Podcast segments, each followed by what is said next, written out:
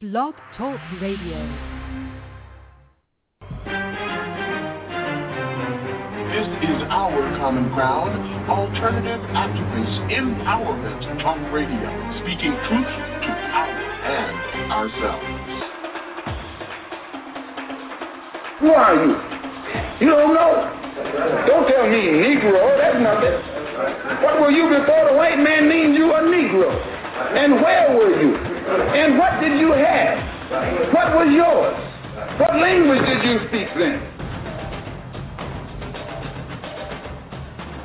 I am a revolutionary. It's, it's about what we didn't do. Amen. Then it speaks to us and the possibility for us as a future person. Because ultimately, our people's future resides on what we do outside of the White House. African descent fairly, America failed. She put them in chains. The government put them on slave quarters, put them on action auction blocks, put them in cotton fields, put them in inferior schools, put them in substandard housing, put them in scientific experience experiments, put them in the lowest paying jobs, put them outside the equal protection of the law, kept them out of their racist bastions of higher education, and locked them into positions of hopelessness and helplessness. The government gives them the drugs, builds bigger prisons, passes a three-strike law, and then wants us to sing God Bless America? No, no, no. Not God Bless America. God...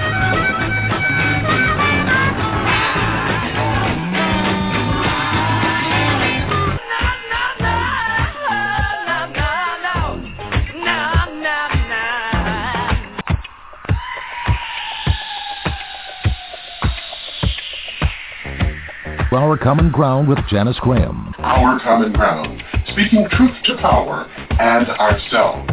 Our common ground, a higher ground for discourse, discussion, solutions, and ideas.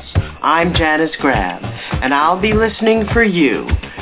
Talk, talk that matters. matters. Transforming truth, truth to power, one broadcast, one broadcast at a time.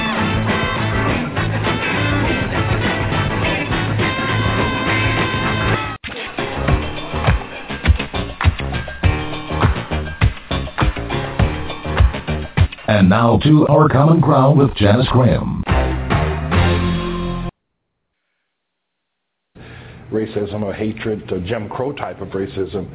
It's very much racism, and racism is unfortunately and regrettably still alive in America. There's no doubt about it. I definitely believe racism is alive and kicking. Racism is is a situation where one individual or group of people make decisions to control the destiny of another group of people based on their race.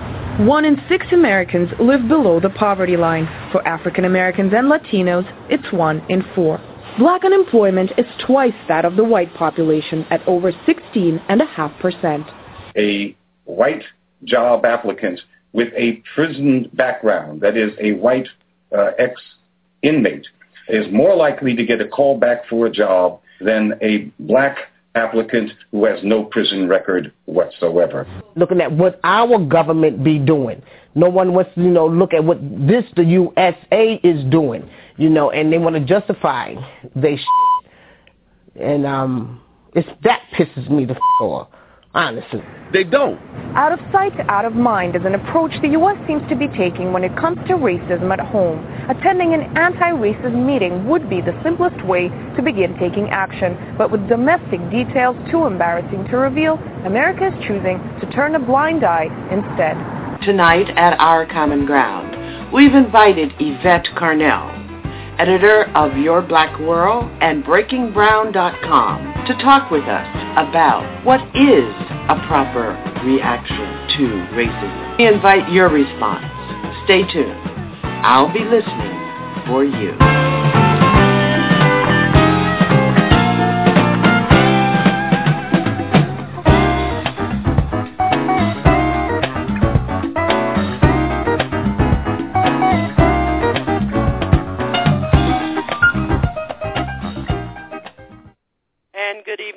You for being here with us at Our Common Ground. I'm so happy to have you. It's getting, uh, we are in the middle of between fall and winter up here in the northern plantation. So I'm starting to think heat. And every year, you know, I'm a Floridian, and but I've been in this part of the plantation for a long, long time. And every year, everywhere I go, I ask people, have you turned the heat on yet? Have you turned your heat on yet? because I measure whether or not other people will turn their heat on because those oil bills are nothing to laugh at. Thank you. And if you are new to us at Our Common Ground, you can join our live unmoderated open chat room at blogtalkradio.com backslash OCG, and this is our common ground. Tonight we're going to talk about something that persists in a lot of ways, and that is racism. Many of us have not been clear about what the definition is, but we know what it feels like. Actually, racism has existed throughout human history. Uh, sometimes it's defined as the hatred of one person by another or the belief that another person is less than human because of skin color. Um, and it, it reveals the basic nature we think that it reveals the basic nature of that person. So tonight we're going to talk about racism and what caught my eye was a woman who is an absolute outstanding journalist uh, who is going to be our guest tonight, Yvette Carnell. She wrote um, on her blog, Breaking Brown, uh, the proper reaction to racism. And she raised the question, what is a proper reaction to racism? Here at Our Common Ground, we do a lot of talking about um, responses, but we don't do a lot of talking about reaction. And Yvette has brought us to a place where we really need to be on the question of how, what is proper in our reaction. So we're just really excited to have her. We're excited to have you. In our chat room, you can join lots of folks. Uh, our administrative uh, producer is there, YJ. We've got listening on the phone, Brother Brock from Philadelphia, PA and we hope you'll settle down. I hope that you have chosen your winter drink. My winter drink uh, for this season is going to be warm ginger ale with a bit of jasmine tea leaves. Yes, indeed. No, it's going to be straight up. No honey, uh, none of that stuff. So let's sit back and let's think about where we need to be on the question of how do we respond. But before we do that, I'm going to tell you a little about our guest tonight. Yvette Carnell writes mostly about politics, socio-political issues, socio-cultural and, and cultural issues for her blog, breakingbrown.com. I met her, even though I have never talked to her. I have never met her in person uh, through her writing at Cultural Critic. And now she is serving as the editor for Your Black World. And I don't know if you have caught anything, any of her work, both at Your Black World, but you should. And we have posted a link to her blog in our chat room. But before embarking on a career as a writer, she served as a congressional aide, first to Senator Barbara Boxer of California, Democrat, and later to former Congressman Marion Berry, a Democrat from Arizona, Arkansas, I'm sorry. In her role as a legislative staffer, she prepared briefings, staff congressional hearings, represented members with their constituents, and prepared and perform other duties that all aides perform. It's very interesting, and her writing reflects the kind of know-how, insider know-how, that you have to under, have to understand the in her time on the Hill, she worked as regional field director for America's Families United. It's one of the largest nonprofit Get Out the Vote campaigns, and she was active during the 2004 election cycle with uh, the AFU. And at AFU, she played an integral role in establishing the framework and assessment criteria for distributing over 20 million, I said millions, almost as much as we lost during the lockout and shutdown to AFU's grant recipient organizations. So she was both a grant uh, T and a grant management person uh, for America's Families United. In the broader Democratic Party, she served as assistant to the director of the Women's Vote Center at the Democratic National Committee.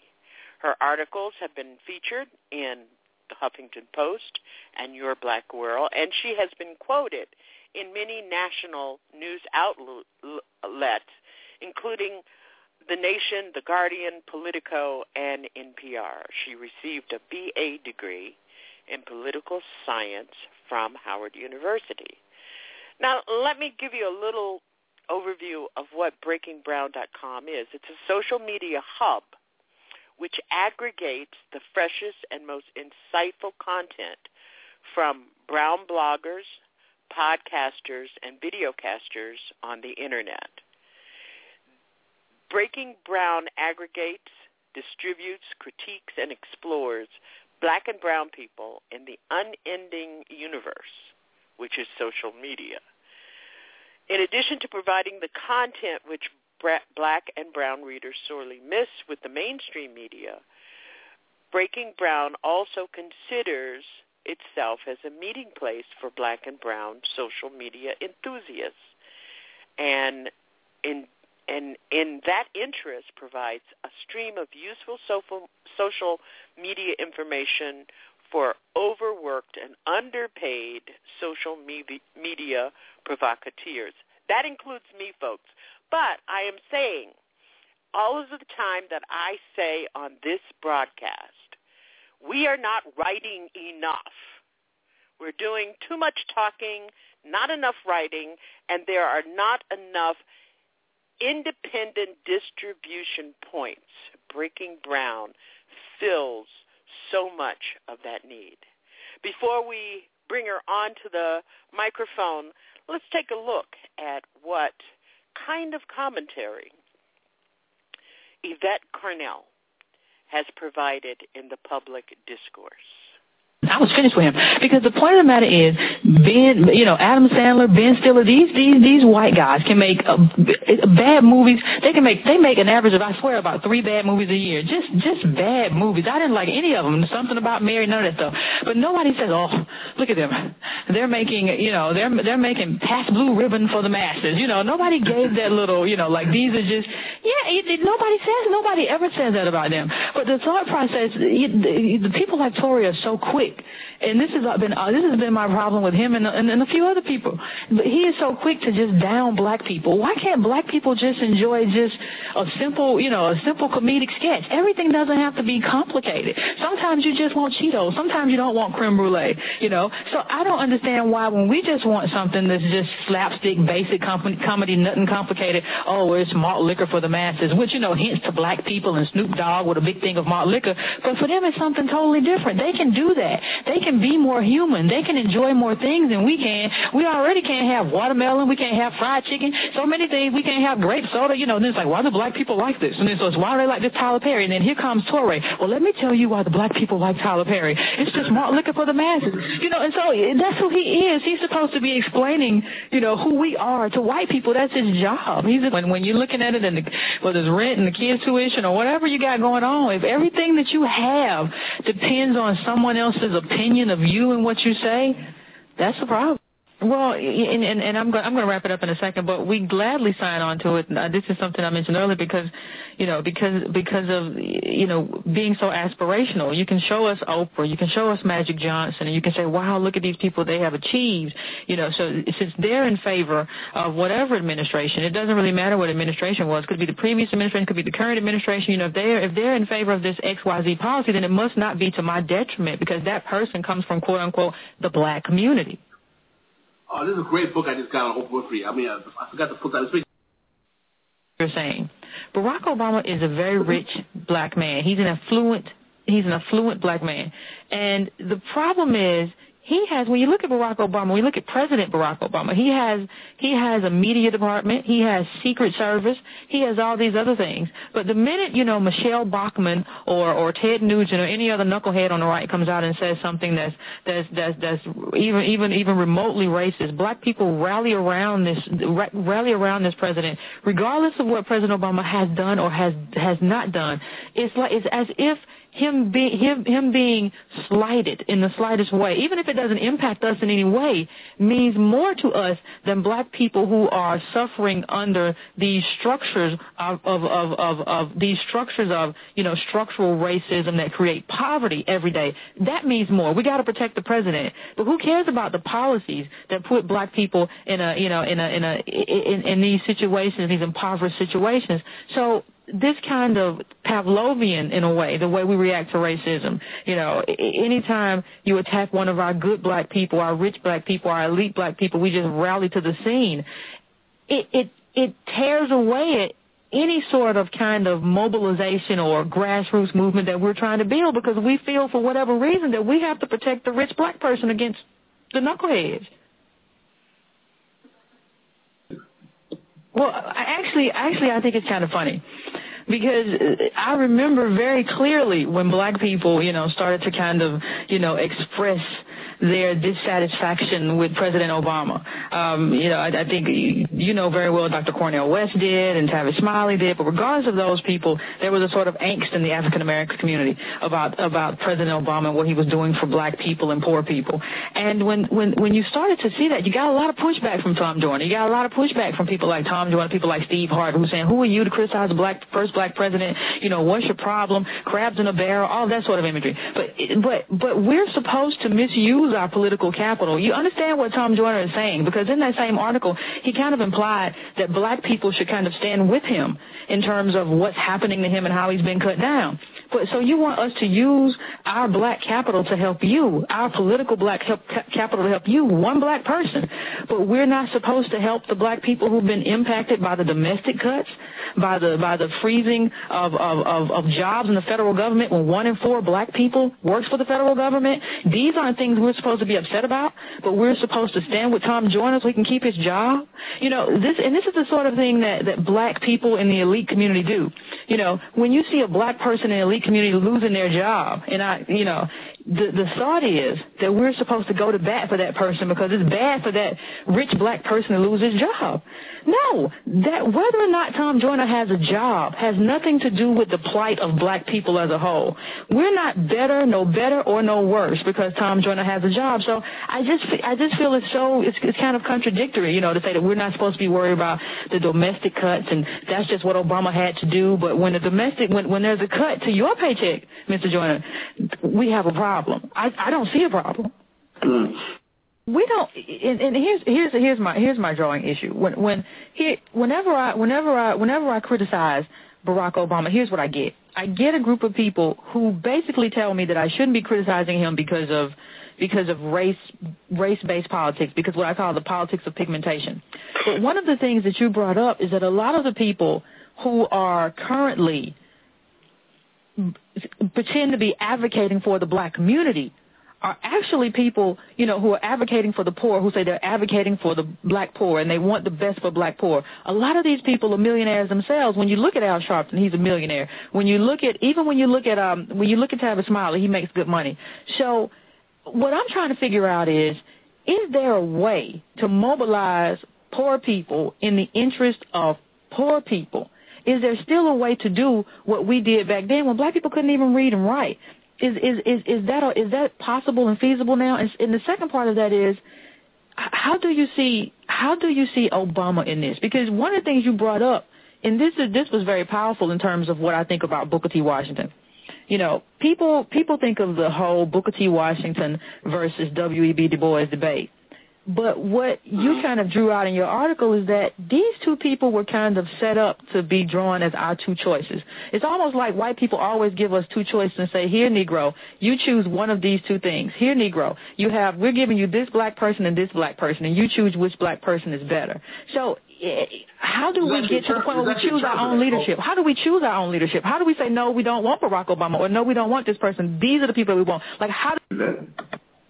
No, I agree with you. I agree with you. This and this is this is the problem.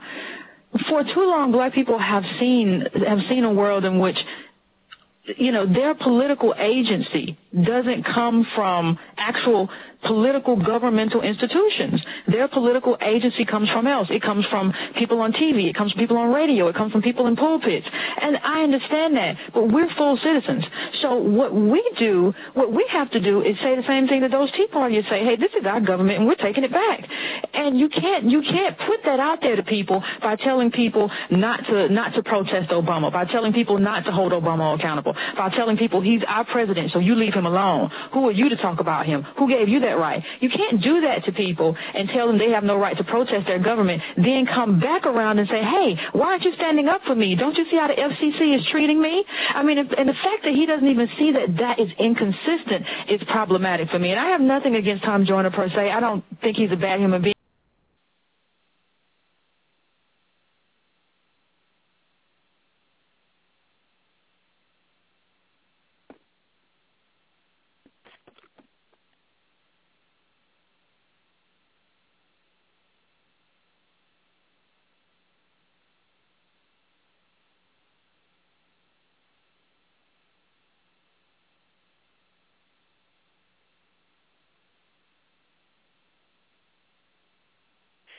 Okay, I was on mute.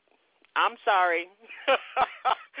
Yvette Carnell, thank you for being with us here on Our Common Ground. I'm so glad to have you. Thank you for having me. I appreciate it. I appreciate it. I know we've been trying to hook up and get together for a while, so I appreciate the opportunity. Girl, you light them up. I spent the I spent most of the afternoon listening to uh, some of your discussions with Dr. Boyce Watkins, and you are so on point. But you really, really uh, hit the emergency urgency button with me last week when you raised the issue of a proper reaction to racism. Mm-hmm. What started you on that? Well, honestly, if if you want the truth, what started me on that was actually an argument with a with a good friend. I may have actually lost a friend over Oprah Winfrey, and to me that to, to me to me that just really brought it home for me because you are putting this woman who you never met. You're more protective of her than a friend that you've had since college. That's how much you're willing to go to bat for Miss Winfrey. So you know, we had gone, we had, friend and I had gone back and forth about Miss Winfrey's visit to the the whole controversy when she went to the Swiss store and they, the, the woman apparently treated her in a way that she perceived as racist. And so I thought about that, and I I was really disappointed when I saw as many black people as I did, you know, go, oh, you can't treat Oprah like that. What's wrong with these white people? And I'm not saying necessarily that Oprah wasn't treated in that way, that she wasn't, that the woman wasn't racist. There's no way for me to know. But in terms of how we use our collective energy, I really don't think that we should be going to bat for Oprah. And I really never thought that even if Oprah had experienced that, that she should necessarily internalize it. So I looked at another response that the, the the actor from who's already been mentioned in terms of Oscars from from Twelve Years a Slave. His response to racism was very different. He was like, "I don't really care. You know, I don't really care if you look at me wrong or whatever. That's that's not my business. I don't care. I'm a grown man." So I just looked at those two things and I said to myself, which one of these is, you know, in terms of effectiveness, which one of those responses is best? Mhm. Mhm. Um, what struck me was um, that you did use Oprah and that you, you did use his quote. And in the article, which those of you, uh, our listening audience, can find it on BreakingBrown.com, you quoted, and I cannot say this man's name, uh, so I'm not going to even try. But he is a star of um, of the new movie well, I guess it's not new anymore, uh, 12 Days a Slave. And, and, and what you quote is him saying that I don't really give a shit if somebody says something about me. I couldn't care less. If they're trying to harm me physically, then well, we'll all know about it. But the incident of this person looked at you funny or this person followed you around the store, I don't care about it in the slightest. What I do care about is when societies affect the lives of some of the population and they affect them in different ways.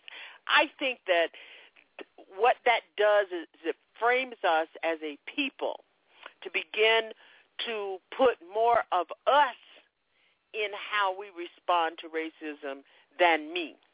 I've been an advocate of that for a long, long time because until we break down the barriers of institutionalized racism, we still we will not have anything because the individual is not going to is not going away, and people may no. argue that. I don't know.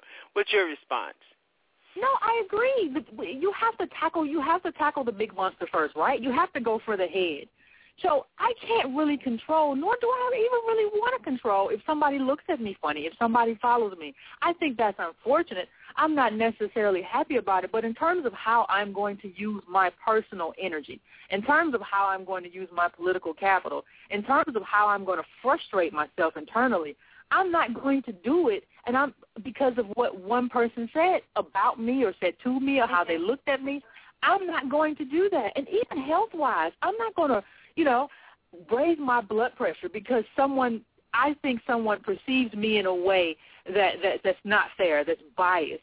So it mm-hmm, just to mm-hmm. me doesn't make sense. And this is how we chase our tails as black people. We get into this thing if somebody says, Oh, this was wrong and they treated me as a racist and then we all get mad and upset. And at the end of the day what happened? What did we accomplish? We just got mad and we just we just went back to what we were doing after we got done with being mad.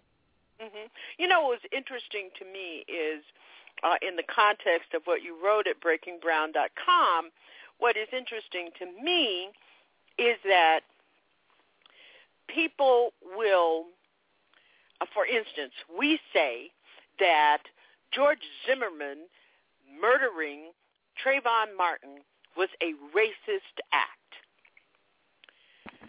And we we hone in on the murder of Trayvon Martin, but we don't open our understanding of that in the context of how many Trayvon Martins that there happens in a 24-hour period. Because we're responding to only one incident. The other is that if, and, and I want to get your response to this, if we capitalize, capsulize our reaction to to behave toward us personally. And and I was really kind of floored by here's Oprah Winfrey uh, on the top 100 richest women, richest people in the world, uh, whatever she is, and and and she's going to complain because somebody. What what did the kids say? Slide eyed her, or shaded her. I mean, come on. Over a thirty thousand dollar purse at that. So help us to understand in the context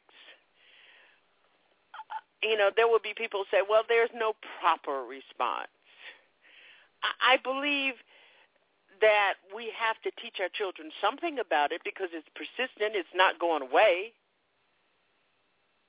And if we can't teach our children, if we don't know, we, we certainly can't pass it on.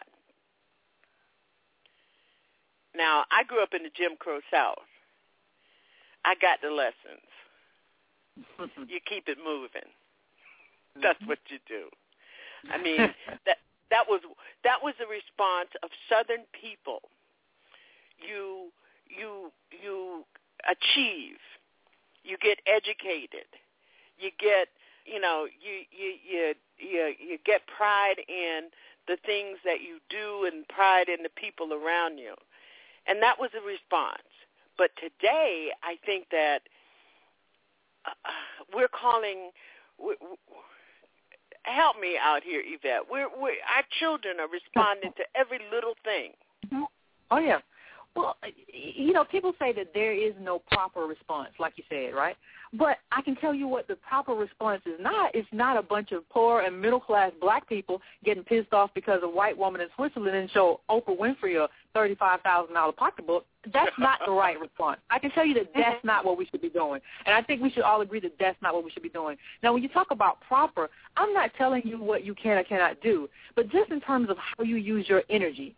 To me, it just seems like responding to individual acts of racism with this sort of rage and this sort of rallying cry is futile. It's useless. What did you achieve? I'm all about achievement. Can you measure it? Okay, tell me what you achieved at the middle at the end of the day. After you rallied around Oprah, what happened? What was there a bill passed? Was there a law passed? In either federal or state legislature, did something happen that protects your young black men, black boys, black girls, black mother? But did something happen at the end of that day? No. The only thing that happened is that Oprah, you know, Oprah got a lot of press in the in the in the in in, in her movie, you know, that was coming up. That's the only thing that happened. Now, I'm not saying necessarily that she did that intentionally, but I'm saying that's all that happened. Nothing that happened benefited you or me or any other black person. We just got the opportunity to rally around a black billionaire, and for what? Mhm. And the most interesting part of it, as you've already pointed out, is that we drain our energies. And by the time that we become aware of find opportunities to push back on institutionalized racism, we'll have any energy left. Mm-hmm. And I think that, I think in many ways, Yvette, that's where we are. People are so worn out from fighting the little fires of racism that we don't have the ability to mobilize the capacity the the per, per, uh, per, per, perseverance to mobilize around the issue of the prison industrial complex or police terrorism in our communities because we're busy fighting um, the little things. We don't have the ability to mobilize around the lack of the, the total incompetence of the EEOC or the FCC because we're worried about um, a redneck who is was elected to the House of Representatives who called the black president a lie in public. Mm-hmm. I or mean, not even was, anything that big, or not even anything that large. Just a, it could be a bumper sticker. You know, and I have no problem with publishing that stuff. I have a problem with the reaction that black people give. When I see a, a racist bumper sticker on a car, I laugh and look at the dumb redneck. I'm not mad at him. He probably has a room temperature IQ. I'm mad at him if he if he if he murders a black person, but then that's a problem if he gets away. If he gets away and he gets a sentence that's lighter than a white person would get, you know, and he gets off, that's a problem because that's a problem with the justice system. And we need to take that up with the legislature. We need to take that up with Congress. But I'm not bothered by someone who says that they don't like me or that they don't like black people. Just make sure you keep your hands to yourself. That is my issue. And this whole idea that we can get enraged just by what just what one white person says about us, or does about us, enrages us, enrages us in such a way that we're unable to actually tackle the system because the system is the real issue. The system is what we can change. You can't change what that white person feels about you, but the system, you have a shot at changing the system if you're focused, and we aren't focused. What do you think we ought to be focused on? I think the main problem, honestly, facing African Americans um, is, is income inequality.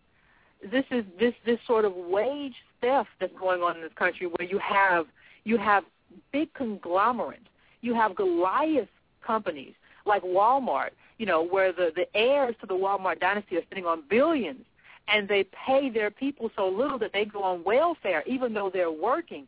This is income inequality. We've seen data come out for the last five years that shows that the, there are people making huge amounts of money out of this recession, but the, the the vast majority of those people are the people in the top one percent. That's a problem. All the money is coalescing at the very top. That's impacting us disproportionately. Then you also have mass incarceration. That's something else that we have to deal with. So when you look at what we're facing, I don't have time to worry about whether or not you know someone who is a black elite is experiencing problems. I can I can empathize, but when it comes down to it, we have bigger issues. Mhm. Mhm. You know, uh, I read in the New York Times uh, a couple of months ago a, a report about a report uh, where uh, a panel of commissioners who were uh, asked to look at racism uh, in our courts indicated that our courts are infested with racism. And what's interesting is I haven't seen any uh, major civil rights organization or black empowerment organizations uh, begin to take that part. Uh, and, and one of the most glaring pieces of that was two things. That members of minority groups are less likely than whites to serve on juries, mm. and that co- court officers are likelier to be openly hostile and racially biased than other court employees, and that uh, a third one uh, that black lawyers encounter racial bias, including jokes and racial stereotyping, which leads me to believe that if you have counsel who is black, they are not having the kinds of privileges that white counsel have in our courts. But I'm not hearing anybody talk about that. I, I was hearing uh, at the time that people talking about Oprah Winfrey's thirty thousand dollar uh, shopping trip, which she backed and I think, yeah, I think you're exactly right. And there was an article about um it was right after Trayvon. It was it was it was no, it wasn't. It was before Trayvon Martin. Um, it was actually a, a year or so ago back about how Southern juries you know, Southern court officers meticulously, Southern attorneys meticulously make sure that black people don't get on those juries. And that is that is also a structural, like you said, that is a structural problem. That is a structural problem that we need to deal with. It's not just just to stand your ground, y'all. There are several structural problems. Supreme Court Justice Sonia Sotomayor called out a federal prosecutor for making a racist statement during court proceeding when the court when the case came to the Supreme Court. She did that. Mm-hmm.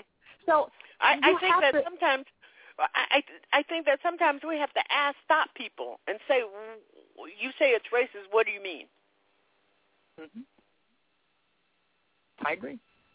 You know, and we've got to stop letting these events um, uh, pick up the word racism without really analyzing it. I'm sorry I, I interrupt you, and I didn't mean to interrupt you, but but you're you know um, my ears are working real good, but my um, my reflexes are being pressed by age. Shut up, brother Brock.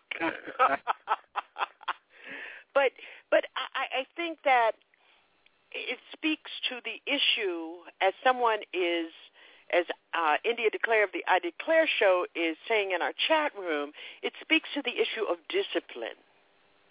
That there is Mm-hmm. a difference, and I have a hard time explaining this, Yvette, to people, that there is a difference between discrimination and racism. And there is a difference between response and reaction. Yeah. And I think that's your your essay, the proper response, the proper reaction to racism gets to those points. I mean, I talk about it here at our common ground almost every Saturday night. That what we do is we react on an individual basis, but our response as a collective is very slow. Mm-hmm. It, it, it's very exactly slow. right. It's very slow, and and when I look back at when I look back, I I have a lot of conversations with people who are older than me. And I had a woman; she's a she's a business owner, someone who I respect respect a great deal, and she said, you know, we never got caught up in this. We never got caught up in this. You you did. He she said, my parents, my grandparents owned a restaurant. People own businesses. You did what you needed to do. You didn't get caught up or raise a huff because of things that didn't matter. Lynchings, those are important. Those things matter. How somebody looks at you or what they may or may not think of you is not important. I had a friend tell me, well, when I when I fly international on these, you know, in very expensive flights, and old white men look at me, and I know they're looking at me because they're wondering what this young black guy, blah blah blah. Oh, so now you're a mind reader. So now you know that this white guy who's looking at you funny is a racist. And even if he is, why do you care? You're going to ruin your flight thinking about this man who you perceive as a racist instead of enjoying the ticket that you paid for. What? I just don't see a point. And I just don't see a point in us rallying around. We rally around individual incidents of racism more than we rally around things that could actually make a difference for the collective. And that makes no sense. Mhm, mhm. But let let's examine for a minute, Yvette, why people respond or react Mm-hmm.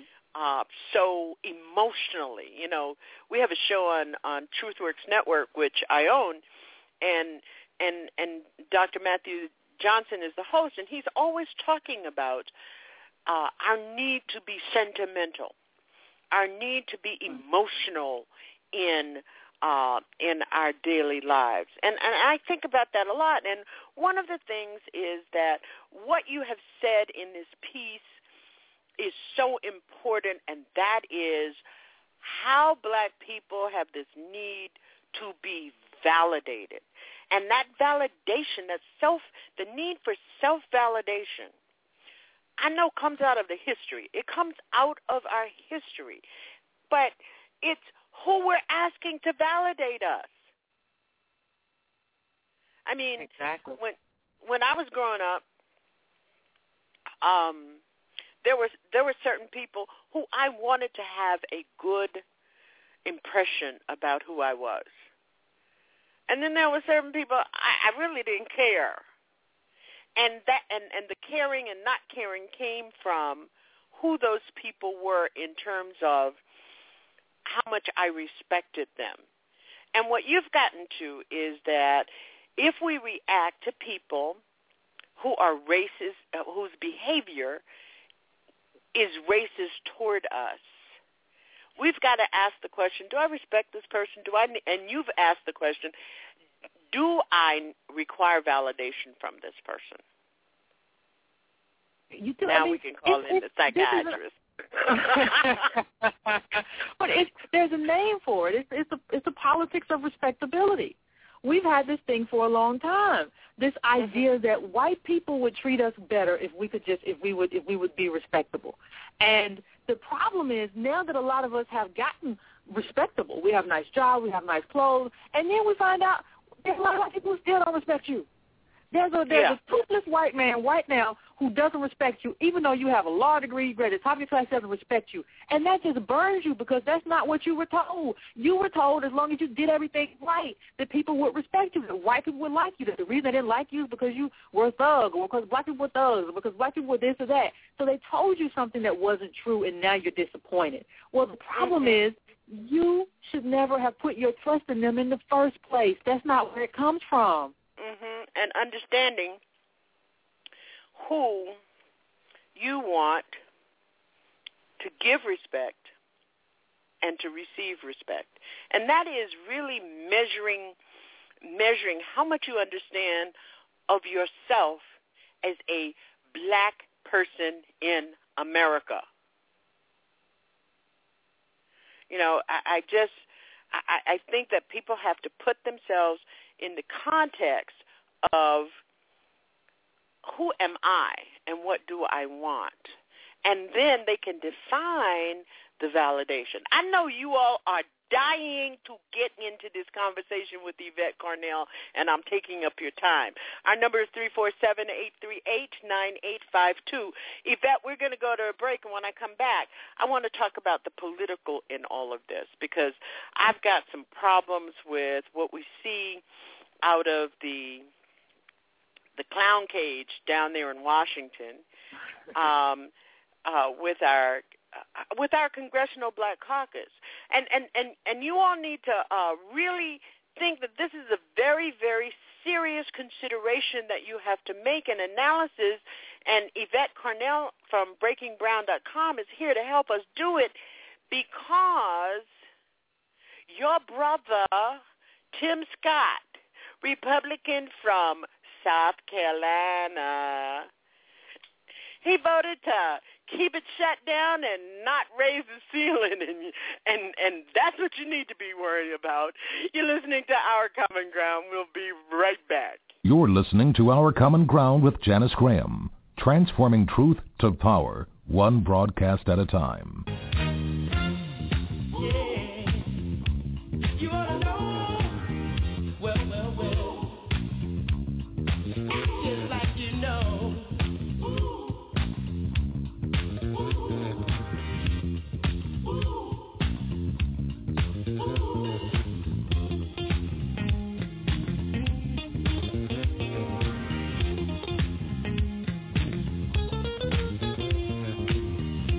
Thank you for being with us here at Our Common Ground, transforming truth to power, one broadcast at a time. Going to take a short break and we'll be right back. Stay tuned.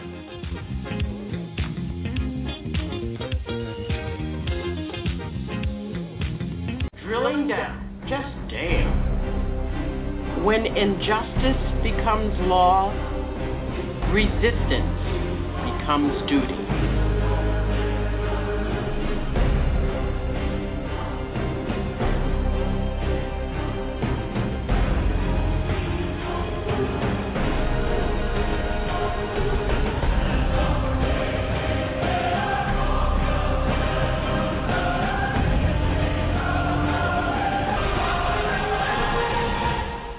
This is Alpha, hosting the best of Pushback Talk Radio. The Alpha Show, only at TruthWorks Network. Fridays, 10 p.m. A child who lives with domestic violence lives in darkness. She sees things no child should see and hears things no child should hear. She struggles to separate her nightmares from reality because there's very little difference. The child who lives with domestic violence isn't afraid of the dark. She's afraid of her dad because the monster doesn't live in her closet. It's just down the hall. And when she grows up, she'll be more likely to be abused. And her brother? He'll be twice as likely to become a monster himself because that's the world they know. When a woman lives with domestic violence, she's completely devastated because the person she should be able to turn to has turned on her.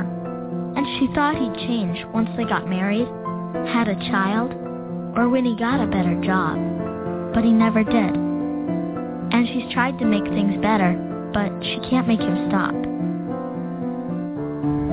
So when she locks the door at night, she's not keeping danger out, she's keeping it in and she feels hopeless, ashamed, and completely trapped. When a woman lives with domestic violence, she hears voices. And she feels completely alone. But she's not the only one. Maybe you don't live with domestic violence. Maybe you don't wake up every day shaking or jump every time the phone rings. But maybe you should look a little harder.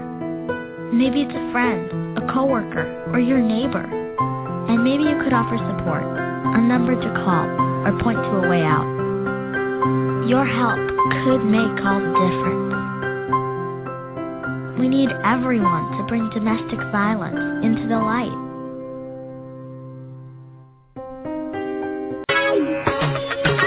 India Declare. Real, raw, and right now. Join India Declare. Real, raw, and right now. Fridays and Saturdays, 11 a.m. It's the I Declare Friday and Saturday brunch. If you want your news real and your talk raw, and right now, it's Friday and Saturday.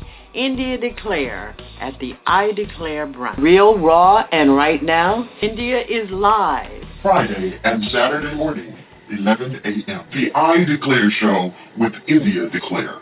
On Blog Talk Radio. India Declare. Real, raw, and right now.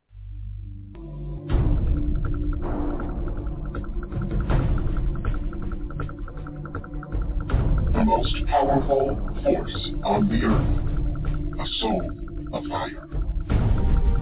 Soul of fire, fire, fire. Soul of fire, fire. Fire spirits matter, matter. Soul of fire. Spirits matter, matter.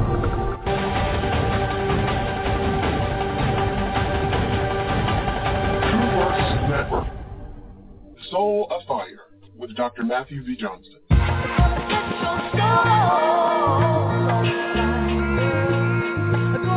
Soul of Fire with Dr. Matthew V. Johnson. Live, call-in, riveting talk radio.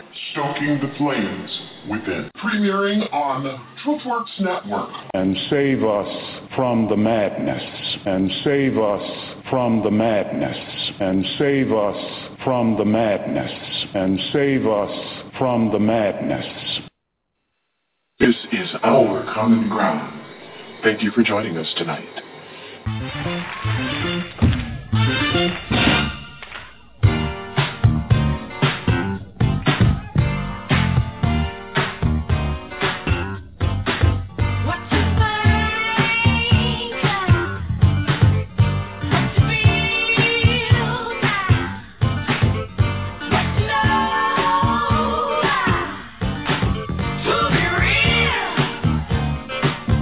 Transforming truth to power, one broadcast at a time.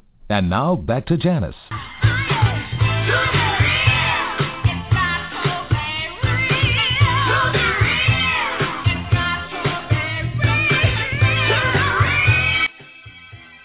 And thank you for being with us here at Our Common Ground.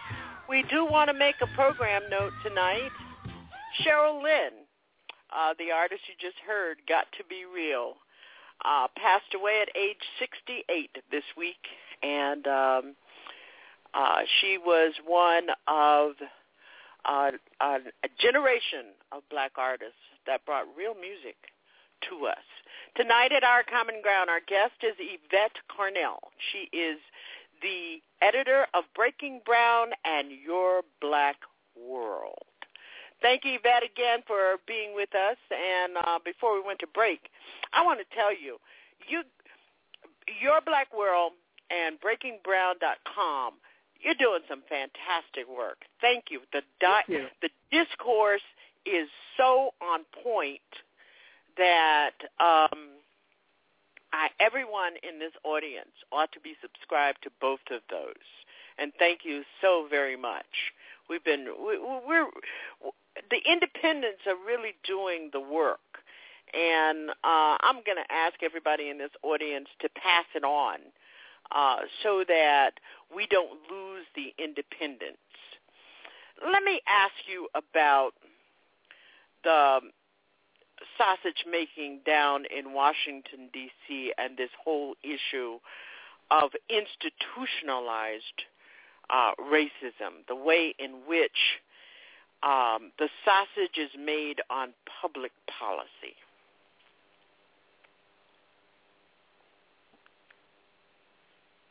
Well, you know, first of all, I just want to thank you for that. Um, you know, we try to. One of the biggest problems is that we don't really have a lot of independent black news organizations, so we try to do what we can. So I, I really appreciate that. Well, we certainly have you um, uh, linked uh, on our websites and on our Facebook pages, and um, we we copy stuff and we put it up. We give everybody the credit, but we we just link everywhere. And thank you again. no problem, no problem. But I actually that was part of the reason that I left the Hill, and I keep saying white people, and I want to, I want to. I don't want to say that. I don't want to interchange white people and white races. A lot of wonderful white people came out and voted for Barack Obama and thought they were going to get something radical and bless your hearts, wonderful people. So I don't want to keep. So you talk about white people. No, I'm talking about white races. But one of the reasons that I decided to actually leave the Hill because it was apparent to me that that nothing was happening. They were just kind of moving around the chairs. And the reason that they were moving the chairs around and not really doing anything is because they didn't have to do anything. There isn't a poor people's movement. There isn't a middle class movement. There isn't a movement on the ground. As a matter of fact, what you find most of all is is poor people, black people, middle class people protecting and defending rich people. If you say, hey, you know, this corporation didn't pay taxes, what about that? Oh, you're a hater. Why you got to be like that? I wouldn't pay taxes if I was a big company either. And it's just like, but you're not a big company, and you'll probably never be a big company. And I'm not trying to kill anybody's dreams, but America isn't what it used to be in terms of climbing that ladder. So why don't you vote, and why don't you think based on where you are right now in the totem pole? And if you get up there, then you can make a change if you want to. But right now, this is where you are, and this is where you need to think and strategize from. So I just, you know, you know, I I told somebody today on on on Facebook. I was like, Christopher Hitchens said, you know, it's more important. What's more important than actually speaking truth to power is speaking truth to people who are who are like you, or poor people, or mm-hmm. people who are in your I nexus. love That's most Hitchens. important. Now he is I didn't agree with him all the time, but hey, he is one person that I haven't had on our common ground in our 28 years, and I've he just passed been, away. I'm thinking about for Hedges. I'm sorry. yeah, you're thinking about Chris Hedges from Fruit Yeah. and then Yeah. mhm. Um, but he, he he was very controversial. and- But you did have to stop and think about what Hitchens had to say. Mhm. Uh, and you're right. I didn't agree with him on a lot of stuff. I didn't agree with him on feminism, on the Iraq War, on a whole host of things. But the truth, the truth, the truth is the truth, and the truth is he's, you know, he spent a lot of time with a lot of radicals and a lot of revolutionaries, and he kind of understand understood how the beast works, even when he agreed with the beast when he shouldn't have. So I think you have to talk to the people because what's happening now is that we don't have a critical mass people say, well, you know, we should be doing this. Yeah, but there are not enough of us who believe that we should be doing this, who don't see the urgency in doing this. So unless you can convince those people that what you're advocating is the right thing to do, then we're still stuck. Mhm. Mhm. You know, it, it's just it's just very interesting.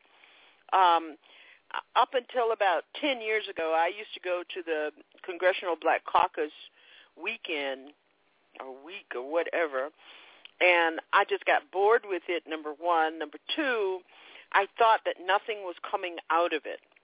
And there were so many issues. Let me give you one example and ask you to talk about how racism really works and what racism really is, and that is around the issue of tax credits and corporatism in this country and how our policymakers support that. Well, the issue, the issue, as far as I'm concerned, the issue is is money in politics in that regard. Because what you have, even in terms of you look at a lot of these brokerage houses, these brokerage houses on Wall Street, every from these hedge funds that engineered the crisis, willfully engineered this crisis in terms of what they did in terms of these these things that they pushed off to pension funds and international bankers as as, as AAA rated securities when they knew they were trash. So when you look at what these scammers have done, but they have billions of dollars. So they don't get punished. The lawmakers, why? Because those lawmakers need that money. Those lawmakers want, if nothing else, to get reelected. That's all they want.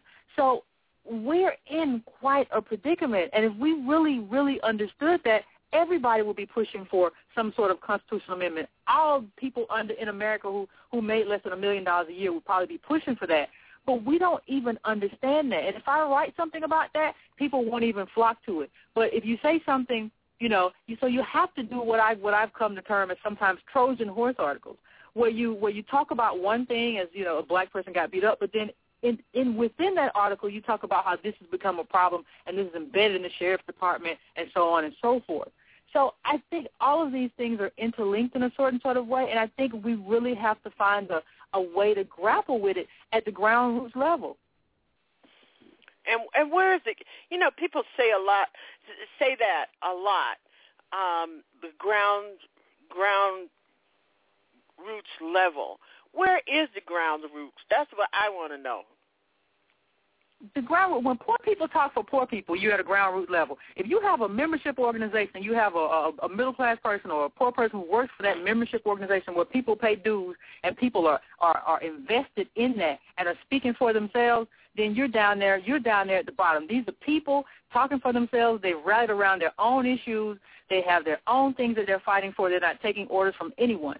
But if you look on TV and you see someone like Al Sharpton giving, speaking as this sort of race provocateur, saying that he's tapped into the black psyche and he knows what black people think and feel, that is not a gra- grassroots movement. That is no movement. He can't you he can't mobilize a hundred thousand people, two hundred thousand people, a million people, two million people. The, kind of people that we need to actually do things. The last time I saw anybody do that, it was Farrakhan, and the reason that was so successful in my view among white people is because that was the only, like Dr. Adolph Reed said, that's the only place that you saw black people come together, black men, and talk about how they weren't doing the right thing and how they weren't taking care of business. So of course, black white people cheered that. Yeah, you aren't taking care of business. You three fourth a man still, and all that sort of nonsense. So you just have to see. So when you get back to your question in terms of what's the grassroots, we don't have a lot of it anymore. We don't have a lot of membership organizations where people actually say, I'm a member of this because they rally around what I want to rally around, which is income inequality. Instead, what you have is these catch-all groups. And when you have a catch-all group, you'll have a big group, like you'll say maybe the NAACP or something, which is a membership organization, but you'll have so many issues dispersed. Like they'll, if, if Forest Whitaker gets stopped, the NAACP will say something, and they'll say something. If if a young black boy gets killed, then they'll say something else. If somebody doesn't get paid enough, you're scattered everywhere. You don't really stand for anything. It's just, if a black person is involved, there you are. That's not anything. You need if you have this group, it should be just for you know. This is for people who get W twos. This is for people who work for a living. This is for factory workers who who are afraid for their for their lives and they don't get time off when they're sick or when they when they get a limb cut off. They don't you know they get proper compensation. You have to have these different groups that rally around their particular interests, not these big catch-all. We we're together because we're black groups. Well, you know, you bring that up, and one of the reasons that uh, the group that Bertha Lewis had organized and had been around relative to get out the vote and action relative to employment and labor issues and benefits. Um, they blew the, the, the the Congress blew them away because there was a purpose to it. Mm-hmm. You know, and and and and then we have black people and brown people who are trying very hard to be to usher in the issue of institutionalized racism uh, in organ in in labor organizations and unions, the nurses union, the teachers union, uh, teachers union. You know, uh, don't get me wrong, teachers union is nothing more than a neoconservative. Uh, don't get me started on that. But but black people are not uh, mobilizing and organizing around their interests. I mean, I look. I live in the city of Boston, and I look around, and we've got two major candidates running for mayor that we're going to elect in November. One says that he is for he is an education candidate, and the other says that he is a labor uh, candidate. And the black people are running around in Boston trying to figure out how do we measure which is the person that we ought to support. And I'm sitting thinking, why don't we have a candidate who is both? Yeah. And it's because we have not mobilized at the grassroots level to address the issues of the people that we say, you know, we say we we love, we you know, we throw around Malcolm X pictures and T-shirts and stuff, uh, and and it, it comes to naught all the time, and we end up in this quagmire, and the quagmire is we don't have political options. Mm-hmm. No, I think you're exactly right, and I think you. Let, let me just let me just say one thing that we have to kind of kind of wrap our heads around. The interests of all black people aren't the same. We we had that day was over after after we were allowed to vote. Before that, there was one thing that solidified all black people, and that was the fact that they won't let us vote. After that was over, we don't have one big thing that that that solidifies us.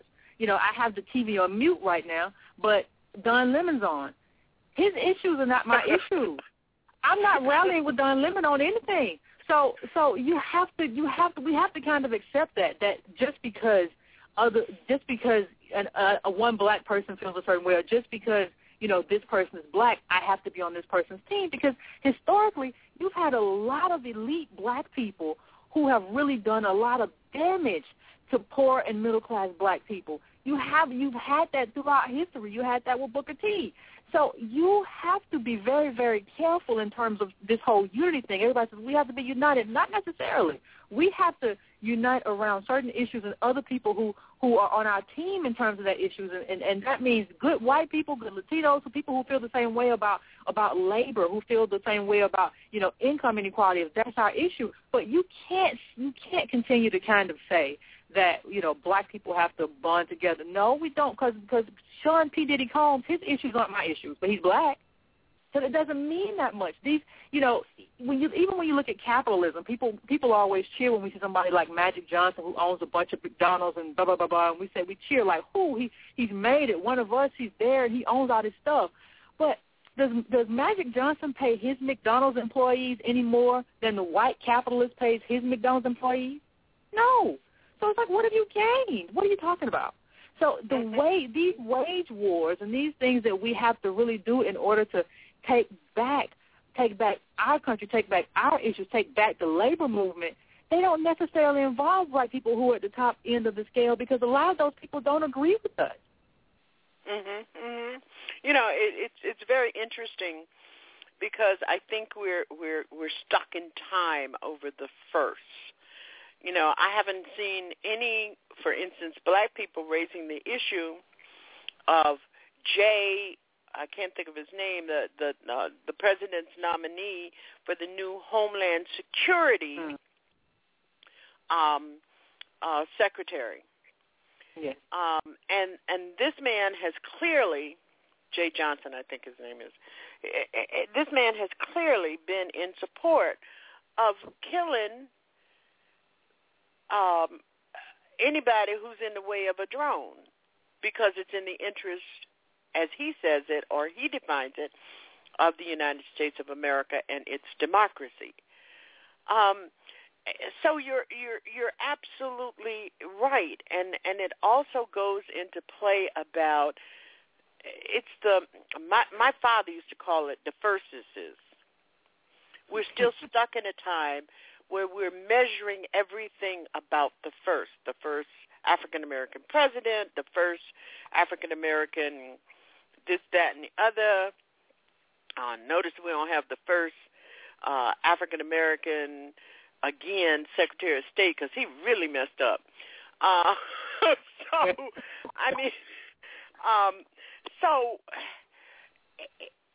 we do get into a sentimentality uh, about how we measure our our validations. Going back to the whole validations. You're listening to Our Common Ground at 347-838-9852. If you'd like to get into this conversation with our guest tonight, Yvette Carnell. She is the editor of Your Black World and BreakingBrown.com. So our number is 347-838-9852. And I am warning you out there, listen very carefully, if you don't get on the line before this broadcast begins, you don't get to join me in my decompressing music festival that I have at the end of this broadcast. I'm a wannabe DJ, and if you want to get in on it, you better get in on it before midnight. You have to call in to listen to the festival. Yvette, let me ask you a question about independent media. You were talking uh, a little bit about it earlier.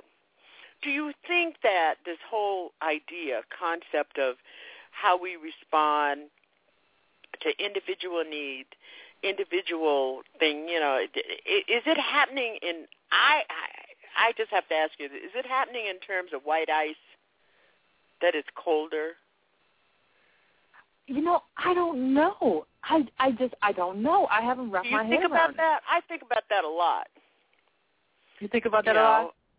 Yeah, I I I I I, I just think about that a lot. Like, um, I was the tenth customer to sign up for XM Radio because I'm just a gadget kind of person. I just got to have it all. and when they when they announced, I mean, I'm all I'm I'm, I'm serious about that. Uh, that's the kind of person I am. When they ma- started making CD players, I had a CD player before I could even buy a CD. Okay, so I had to order CDs. So here we are. We have XM Radio. We have MSNBC. We got True TV. I think that went away. I don't know.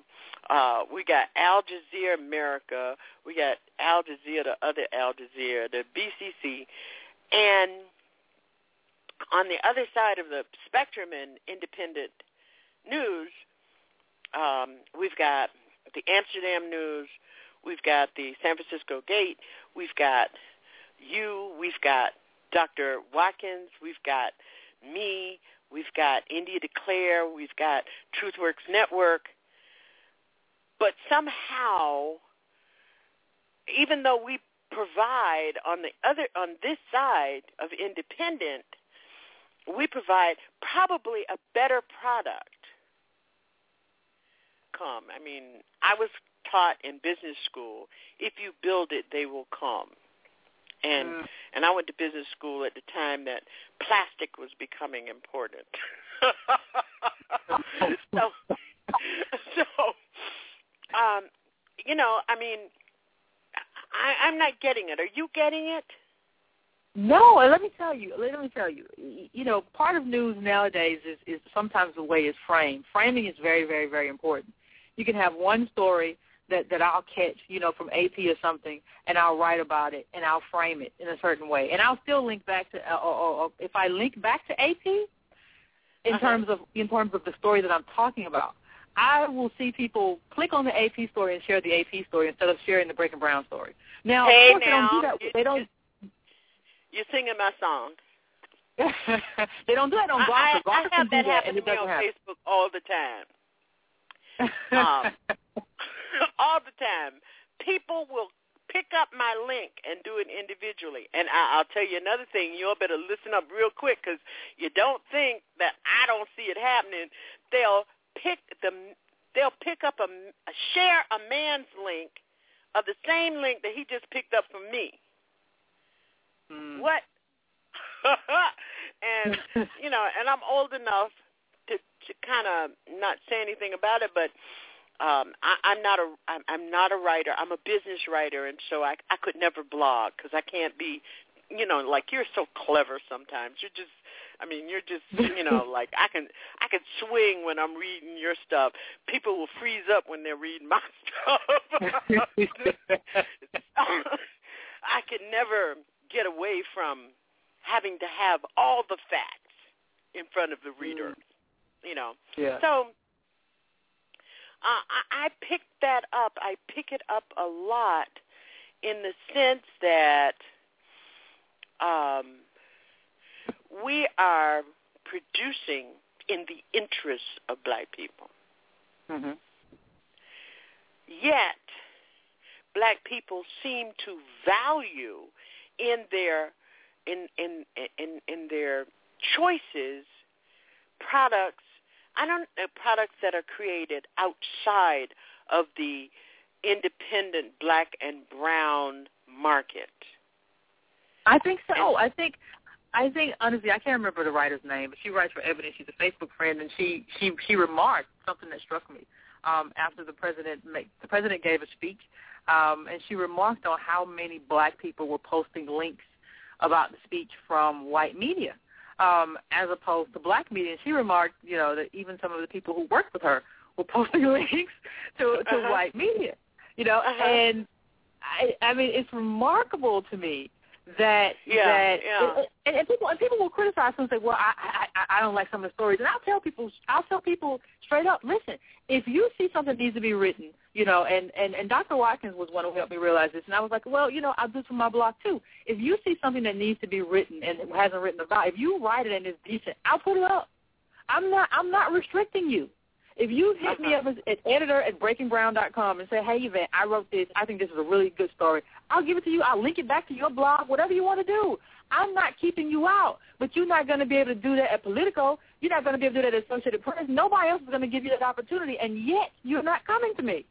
Mhm, mhm. I have often wondered what would happen if there was a true independent black news hub and people could go right into uh, one place and go to and and US new black newspapers used to try to do that and it stopped working for for whatever reason I'm not sure why it's stopped working it wasn't working but I, I think we, you know, that's what I tried to do with TruthWorks Network is make it the Black Radio Collaborative.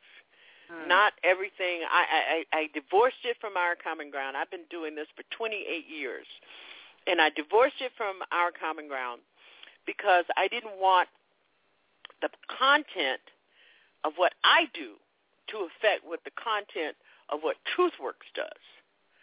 So um, I, I, I'm, I'm not sure if people are getting what we're saying and, and, and in the context of your article. In the context of your article, we're talking about you have to be part of a collective. And nothing's going to change the crazy house at the White House or the crazy halls of Congress until we begin to identify in a collective way.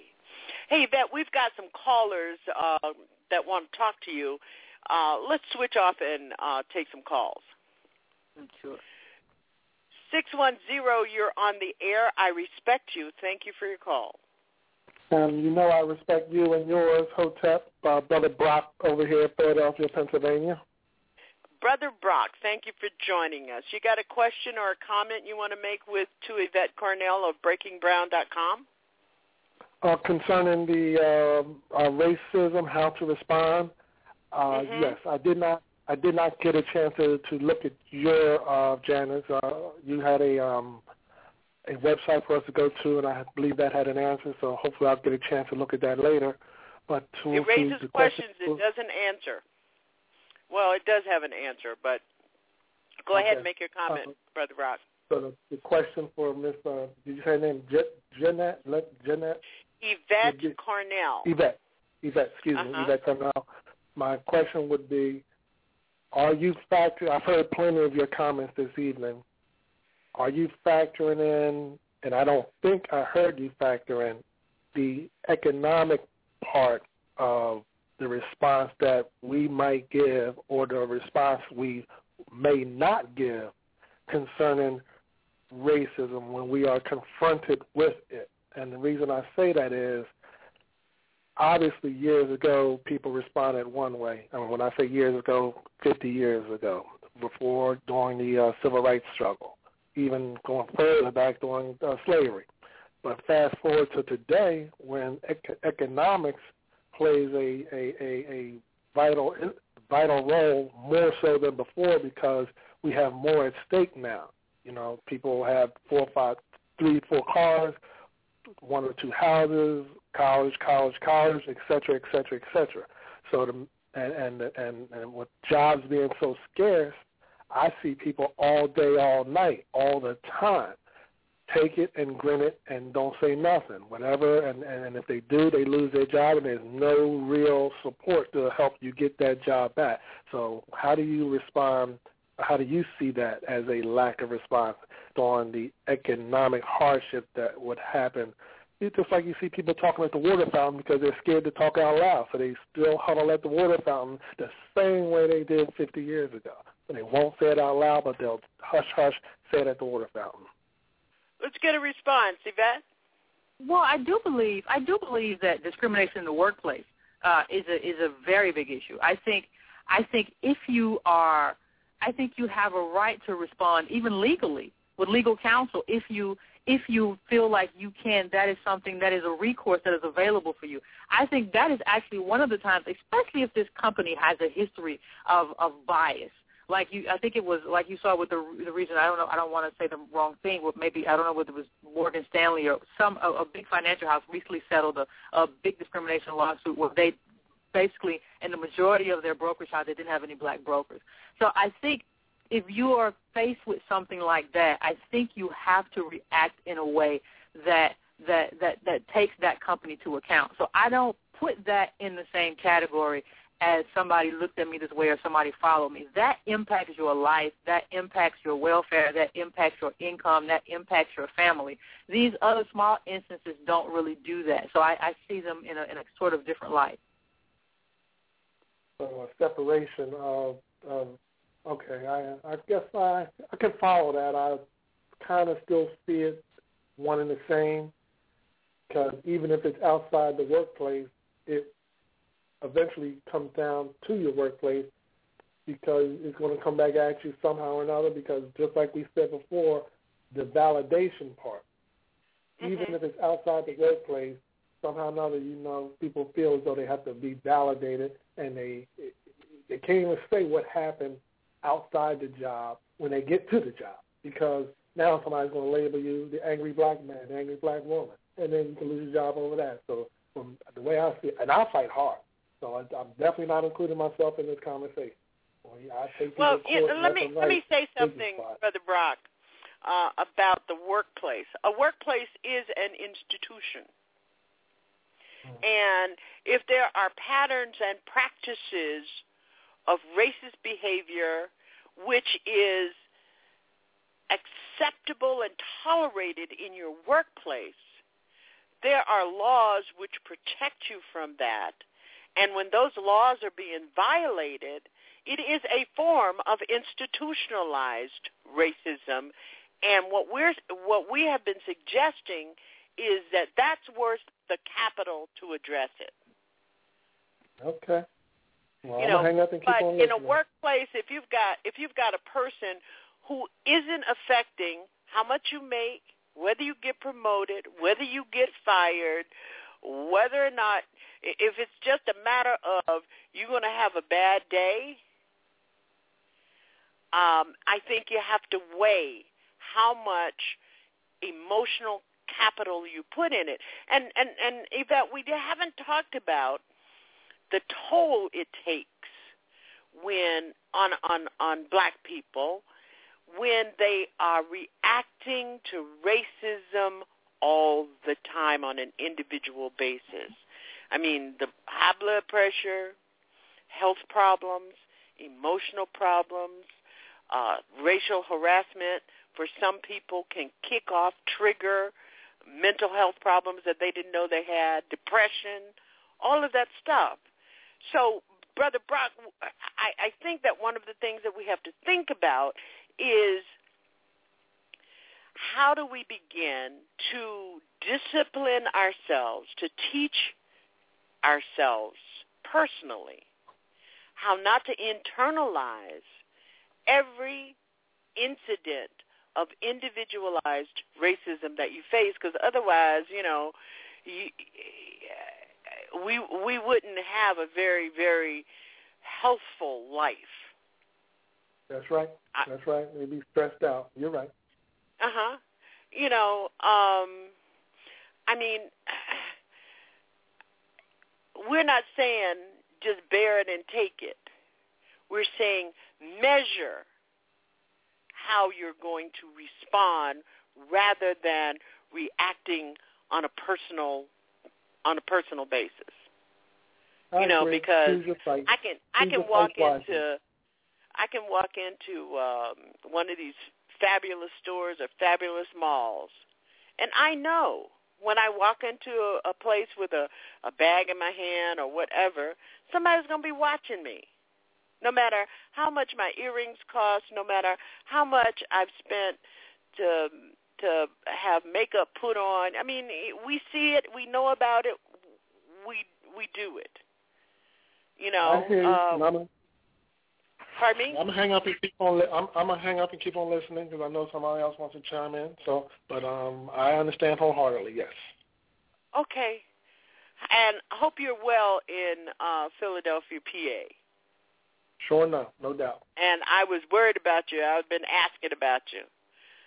Working long hours, and half the time I'm not near the phone when I work those long hours, and daytime, nighttime. So Well, best Talk to wishes you to you and your family, Brock. Okay, we're going to go to 404. You're on the air. I respect you. Thank you for your call. Hello, can you hear me? Uh, you've got to turn up your volume a little bit. I can't turn it up for you. Come closer to Uh-huh. the phone. Hold on, I gotta find a spot. How you doing, Miss Janice? I'm doing fine, 404. How you doing? I don't know. You're spotless, let's say. Uh, you're on the air with uh, Yvette Carnell. She is the editor of Your Black World and BreakingBrown.com. We recommend that you subscribe. Are you in the spot yet? Yes, ma'am. If you can hear me better, I am.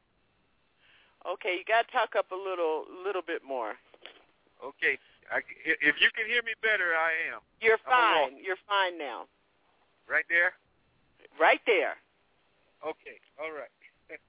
uh, first, I, I just want to just thank my highest power that you all are here right now and doing what you are doing with your presence your, your ability to, to breathe.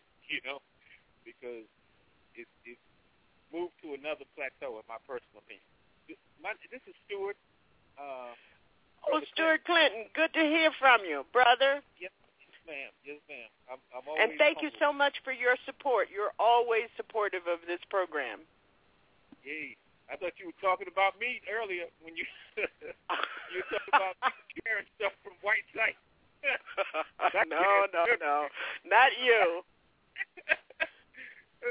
I don't know. We use a lot of. I'm just learning and opening up, you know, to where Uh-huh. I'm able to to try and find a, a way to digest and and, and process and see that. Uh, Sister Odom was saying, "Lift as you climb," you know. Uh, Uh-huh. So that's like finding my place along the ladder. you know what I mean? and you get, I got you. Well, you are the, you are exactly the the point that you all were making is is major as far as people using black media. Uh, I use all media as much as I can see media, but I'm a media major, so yeah. But um, still, that trend is so true. But what I'm finding like is on in both the television as well as the radio shows, um, people are, are the, the other media is picking up the deeper media quicker than we can reach the audience that they reach. I mean, you know what I mean? So Mhm. that's a blessing It- when you when you're hearing it echo, you know, throughout everywhere. When you originated that that that that that dynamic or that kink, you know that you know that that that, that rhythm, that that vibration, you know, on that subject, on these subjects, or the holistic perspective of subjects, you know. Uh, so we get represented uh, Mhm. the Mhm. way that that is actually speaking truth to power. You know, consistent. I, I apologize because I didn't I didn't tune in early enough uh, to, to hear the earlier part of the show, and uh, and while you were talking over the last ten minutes, I was watching uh, Alvarez as a world title fight going on right now. But, uh, well, you got you got to do something about your DVR. Hey, Stuart, we we really appreciate your your support of the program, uh, and glad to hear from you. Haven't heard from you for a while. I'm going to go because you're you're so low that it uh, it's not picking up. But what I want to recommend to you and others who came into the program late that this program is available in our archives immediately following this broadcast. Yes, ma'am. It's been a little late because 15 minutes. Um, yeah. Uh, I'm I'm I'm doing my my decompression uh, DJing thing uh, in the last couple of weeks, but it'll be there by twelve by midnight and a half. Thank you, Yeah. Stuart. I'm gonna. Would you like me to put you on hold? Yes, please. You, okay, Stuart Clinton, uh, one of our very faithful uh, supporters of this program. So glad to to hear from him, um, Yvette, uh, because you know we have to value the people who value us. Mm-hmm. Now, Exactly right. before be- before we have to uh, uh, before you have to go, one of the things I want to ask you to talk about is your Black World and BreakingBad.com.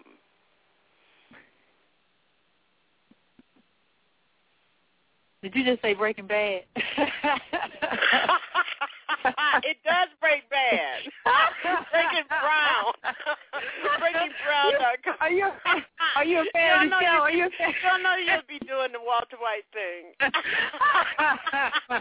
I'm not that tough. I'm not that tough. But don't don't spoil it for me. I didn't even see the season finale because I'm behind. So don't spoil it for me. no, I won't. You know- I said I said I was going to do a special. Um, you know, I'm a cancer survivor, and I never Oh. watched TV until I had cancer. And I couldn't do very much more during the 12 weeks I was in chemotherapy and, and um, treatment, but watch TV. And I discovered TV. I had never heard of The Wire or The Sopranos or any of that stuff.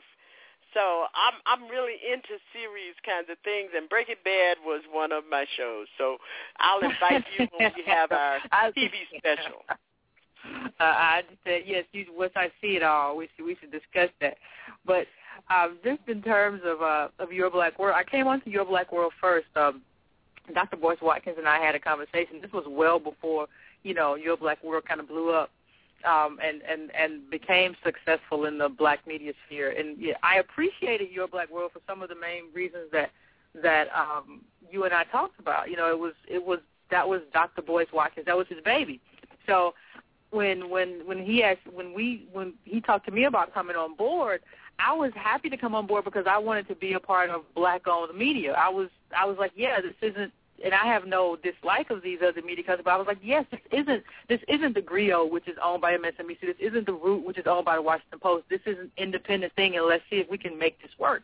So it picked up traction, and then I used, and I still write for Your Black World, and then I used Breaking Brown to sort of your Black World is a hub for just black news. It's, it's, it, the motto for Your Black World is just everything. It's Your Black World, good, bad, smart, you know, all of that stuff. It's all there.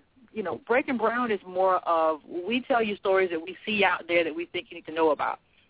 What I talk about is that you shouldn't react to that story necessarily with rage. I want you to know what's going on. It takes more of a liberal perspective, whereas your Black World is everything. Breaking Brown, we're a little bit more liberal and we like to really just show you and zone in on things. We don't do any we don't do any celebrity news, we don't do any of that. But we like to zoom in and just tell you, okay, this is really happening. This thing just happened. You know, fifty three percent of white people feel that black people are at their level. And mind you, they still go on and say that black people are taking up all the welfare. How can these two things both be true? So we just like to put it all out there and frame it in such a way that makes it useful for the reader. Um, and that's just that's just that's just what we try to do at Breaking Brown, and we try to just keep it mixed up. We try to give you a little bit of cultural stuff. We talk a little bit about Booker T. We talk a little bit about Harriet Tubman. Give you life lessons from Octavia Butler, and then we still give you news. So we just try to mix it up. well, I really appreciated the Octavia Butler.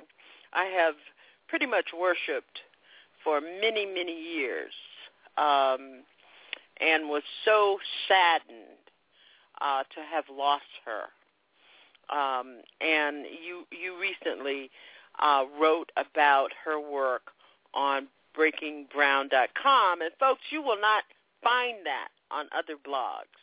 We used to have a feature here on our common ground when we were with U.S. Talk Network called the uh, the Angry Black Bitch, uh, who is Shark Fu, who is just a very talented, talented writer and thinker. Um, and, and I think that we need to really begin to think that Maureen Dowd is thinking not outside the box, but inside her own block, box. Breaking mm-hmm. Brown is thinking inside our box. And that is why it is so important to support uh, blogs like and news outlets like Breaking Brown Media and Your Black World. It is so important, folks. So please do subscribe. Yvette, I have so much enjoyed our conversation. You're going to have to come back. Oh, I love to. I love to. I, I I've I've had a ball. I I, I do radio uh, a, a good deal now, and I've had more fun tonight than I've had in a long time. so well, I enjoyed it very much. We definitely have to do this again. I mean, you know, I have to I have to make sure that I have very smart, very clever, uh, very insightful people on our common ground because um, after 28 years, um, I I sometimes get too serious. Mm. So I have enjoyed your energy, and I certainly have enjoyed your writing for many years. I mean, I mean, I went back and I looked, and it was it was more than a year ago that um, uh, you and I first connected to, to have you uh, uh, consider coming on the show, and I'm so very, very pleased to have you. And I know that the people out in my audience, and you know, one of the things that you have to do, folks, is you have to feedback, give input. Excuse me. Um, I always ask for input on our Facebook page for for each one of these broadcasts, and nobody ever says anything. Nobody ever likes it. Nobody ever shares it. You you people got to get busy, and um, our our administrative producer is in our chat room, and she's going to be getting at people, as, as my mother used to say. Don't let El Michelle start getting at you. So we want to make sure that you go to breakingbrown.com and leave your comments about Yvette's um, visit with us at Our Common Ground. And make sure you go to our Facebook page. And Twitter us. She's at Breaking Brown. I'm at Janice OCG. Um, we need to let the public know that these are the kinds of programs, this the kind of blogs, the kind of news that you want. Otherwise, me writing to the president of XM Sirius Radio about why dear friend Dr. Wilmer Leon is not on on daily on a daily basis and why Love they're Leon. feeding us pablum on on Sirius Radio and I'm paying for it and then I still have to suffer through their I mean I, I one of the things is we've got to measure is when we see racism in it framed in an institution, we have to break it down for them. No other broadcast outlet, even NBC is trying to get it right, would allow a radio channel that says they're there for the black people, but they did change the name, so maybe they're not for the black people. But anyway, We've got to get it right about where our voice is. and how we voice our issues. And that's why what Yvette Carnell at breakingbrown.com did for us the week this week when she asked the question, the proper reaction to racism. Yvette, please do come back, and I have so much enjoyed it. If you'd like me to put you on mute so you can hear the rest of the program, I will do that. But uh, I have, um, I am, I'm so honored to to have you. You are a wonderful voice out there. I, I, I thank you for having me. I've, I've I've very much enjoyed it, and I've you know I really do you know implore people you know to to to spend more time with your program, to spend more time with my blog, to spend more time with people who actually support you. You know, if you have something going on in your neighborhood, you're not going to be able to call all these other people and say, "Hey, this happened to me and this is happening to us. Please report about it." They're not coming. We'll come. So, in the meantime, you know, because we're supporting you, we would like you to support us. That's right, and and we've got to be smarter about it too because I run ads for the Black Agenda Report. They're having a conference in New York this week, and I Mm-hmm. didn't get my little mouse pads, our Common Ground mouse pads, down there to their conference, and that would have been a wonderful thing. That was stupid of me, and I got to get do better at that myself. So yeah, I, thank yeah, you I, so I, I actually much. intended to go. So yeah, I actually intended to go and didn't make it, but so I I I I, I definitely understand what you're saying, and they do great work as well. Yeah, that's right. Yvette Carnell of BreakingBrown.com and Your Black World. Thank you so much, and we'll see you when you return. Transforming truth to power, one broadcast at a time. Our Common Ground with Janice Graham.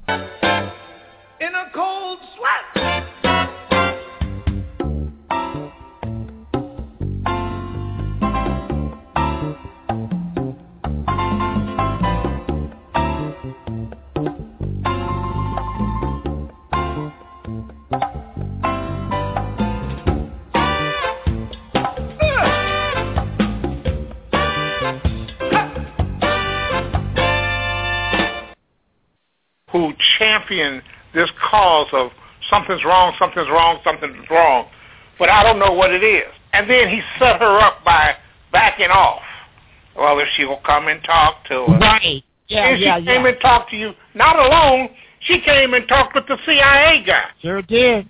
And he basically backed up everything she said, but now they have larger concerns. Now they're crying and whining about the filibuster and the reform of the filibuster.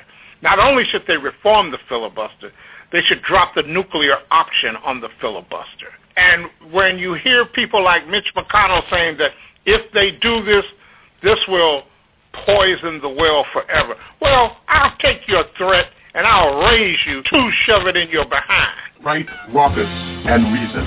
Advanced, urban, progressive, political talk radio. The Alpha Show. Only at TruthWorks Network. Friday, 10 p.m.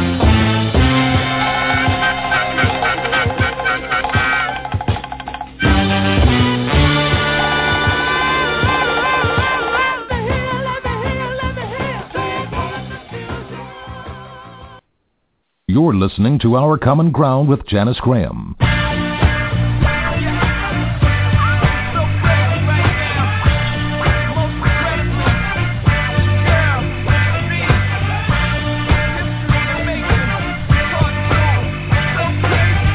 Transforming truth to power, one broadcast at a time.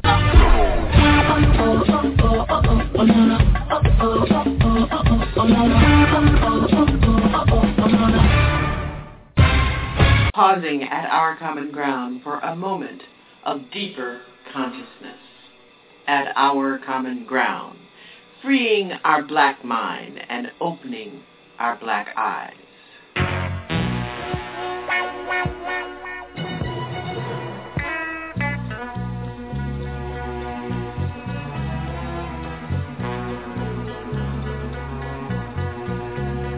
and are uh, happy to declare their recognition by good white folks. It is predictable that some of us are still engaged in the self-destructive process of tearing each other down as we try to build ourselves up. It is predictable that some of us still disrespect the essence of who we really are.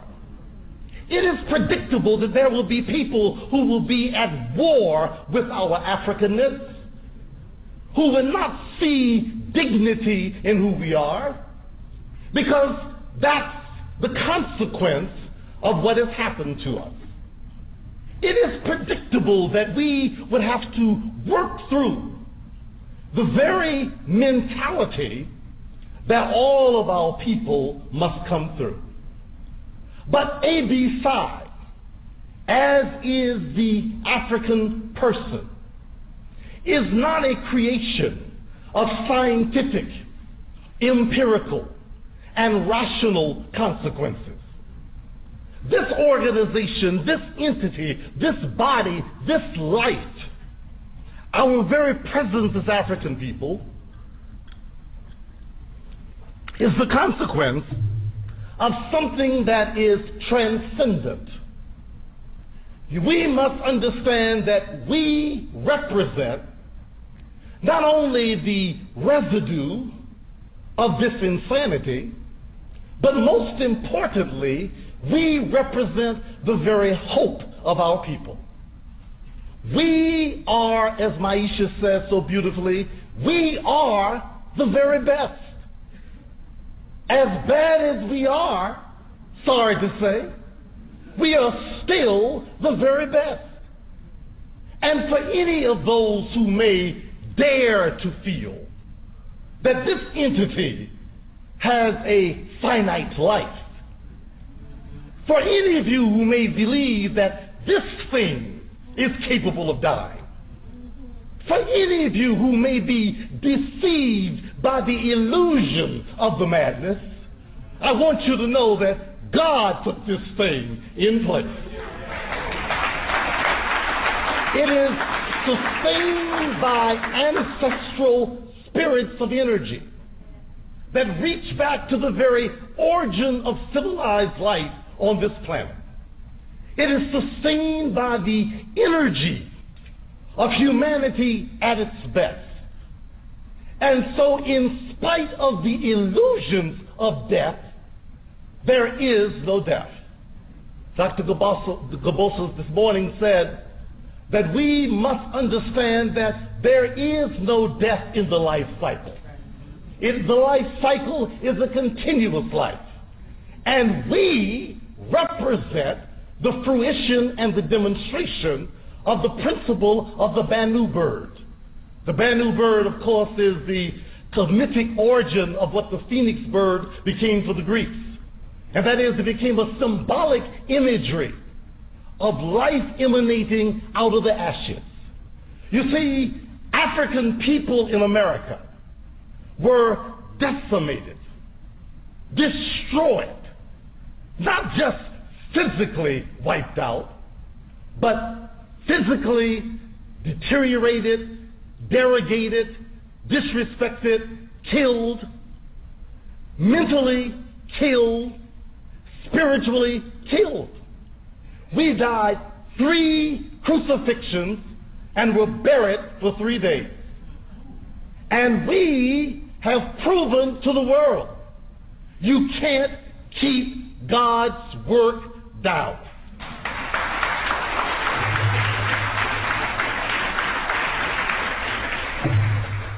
We stand to declare to the world that we are a special creation. A.B. Psi has evolved. It began as a defiant stand of liberation.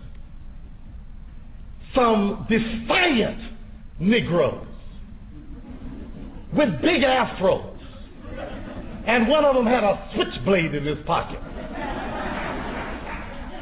stood up at the sanctified gathering of some of the most arrogant, self-righteous, self-defining white people on the planet. Those people who call themselves psychologists, Western European American psychologists, and for all of us who have gone through their torment to receive these degrees we hold, we know that they are utterly bizarre and in, intransigent in their utter arrogance. These Negroes, sitting in the presence of all these arrogant white folks, stood up with dashikis flying in the breeze, afros reaching to the sky, marched in in the middle of one of their most sanctified plenary sessions, took the damn microphone, and took over the meeting. Now, how could that happen? These were well trained Negroes. They had had bachelor's degrees. They had had master's degrees.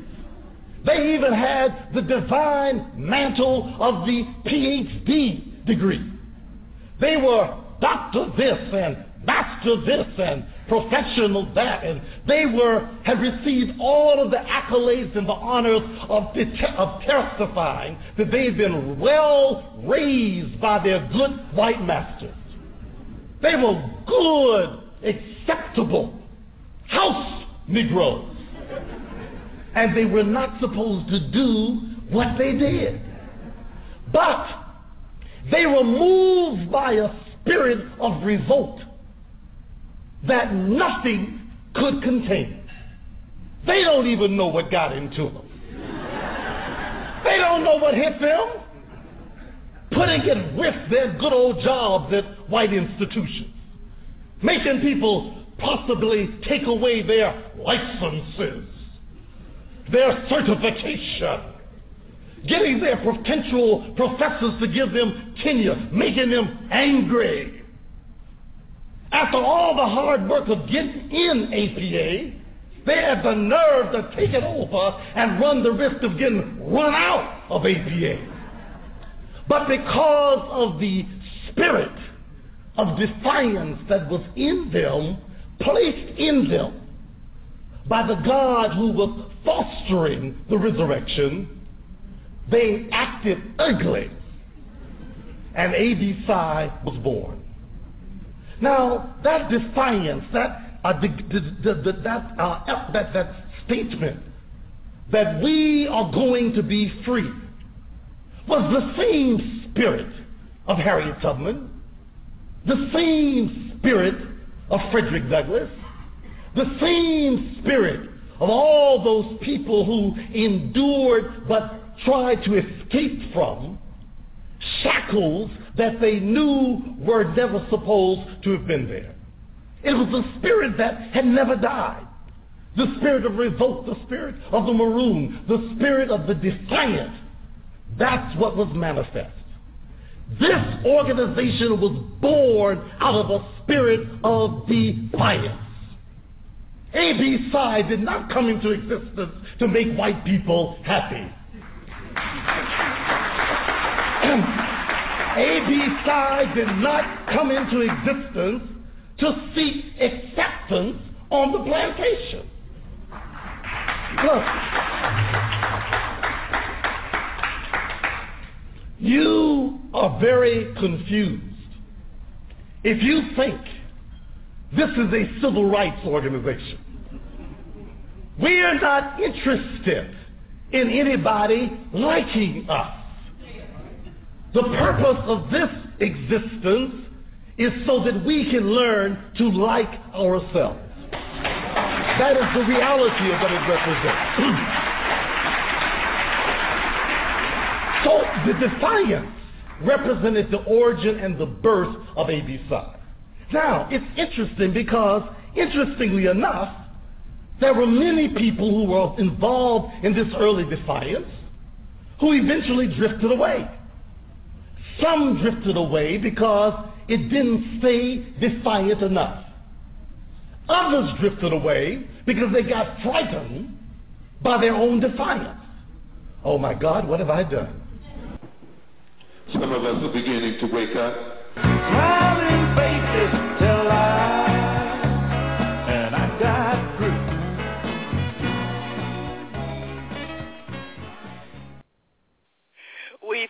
for being with us, and that was Dr. Na'im Akbar.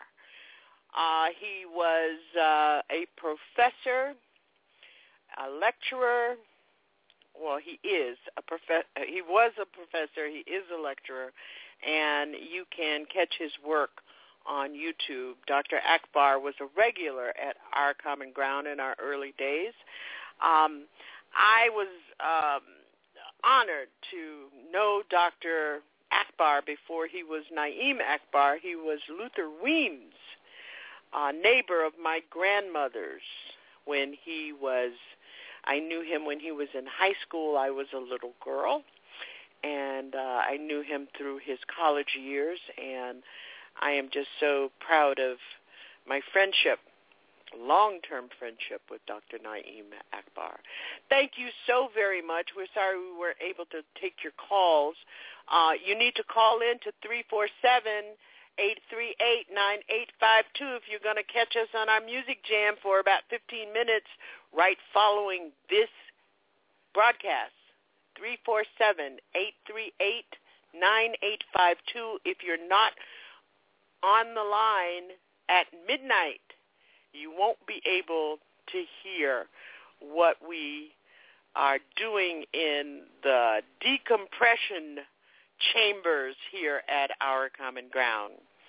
Um, I do want to remind you that October is designated as uh, Domestic Awareness, Domestic Violence Awareness Month, and hope that you will do something and to remind you that your silence will not protect you or the people that you love. Your silence will, too many of our children are suffering through the effects of domestic violence in their homes and in their communities. And we need to be so cued in to helping families. And silence will kill in some domestic and intimate partner relationships. Please talk to your children about uh, violence, whether it be emotional violence or physical violence, or even the kind of violence that they experience in their schools, in sporting events. Uh, it, it's so very important. Our children are carrying too much of a burden, and it's not helping. The other thing that I do want to remind you is that you should pay attention to uh, black voices all over since, you know, this is the internet's machine, uh, all over the internets, uh, whether it be the Black Agenda Report, uh, the Black Commentator, Your World, Your Black World, uh, Angry Black Bitch, Son of, of Baldwin, uh, there are just so many voices out there speaking truth to power and to us. The number again is 347-838-9852 if you want to get in on the decompression machine, the chamber. We're getting ready to get out of here. Thank you so very much uh, for being with us, and our special thanks to Yvette Carnell for spending the time with us and sharing with her, with us, our her great insight. Her, I mean, um, I don't want to preach and I don't want to lecture, but we have to pay attention to the people who make choices, and they make choices on our behalf. People like Alpha at the Alpha Show on Friday nights, at people like Dr. Matthew V. Johnson on Wednesday nights at 10 p.m. on TruthWorks. I uh, India Declare the I Declare show on Saturdays, Fridays, and, and Saturdays at 11 a.m. They make choices to be of service. Thank you again for being with us. I'm Janice Graham, and if it's Saturday night at 10 p.m., I'll be listening for you.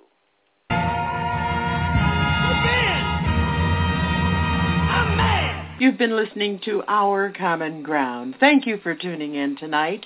I'm Janice Graham, and join us on TruthWorks Network Wednesdays and Fridays with Soul of Fire and The Alpha Show. You can find Our Common Ground on Facebook, on Tumblr, on Pinterest, and Twitter at JaniceOCG. If it's Saturday at 10 p.m., I'll be listening for you. We rush into battle. We're soldiers. We get hurt in a fight, we suck it up, and we hold it down. Like it or not. So I'm not asking you for the truth. I know the truth. So what I'm asking you is, what is your end game? We, the children of Shaka Zulu, we are gladiators.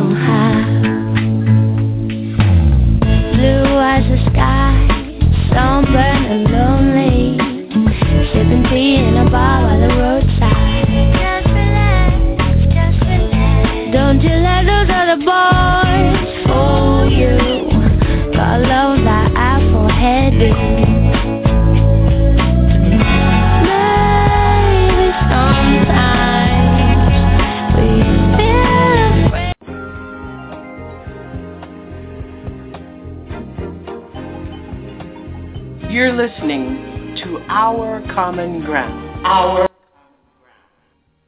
You're listening to Our Common Ground. We'll be right back with more important talk. Stay tuned.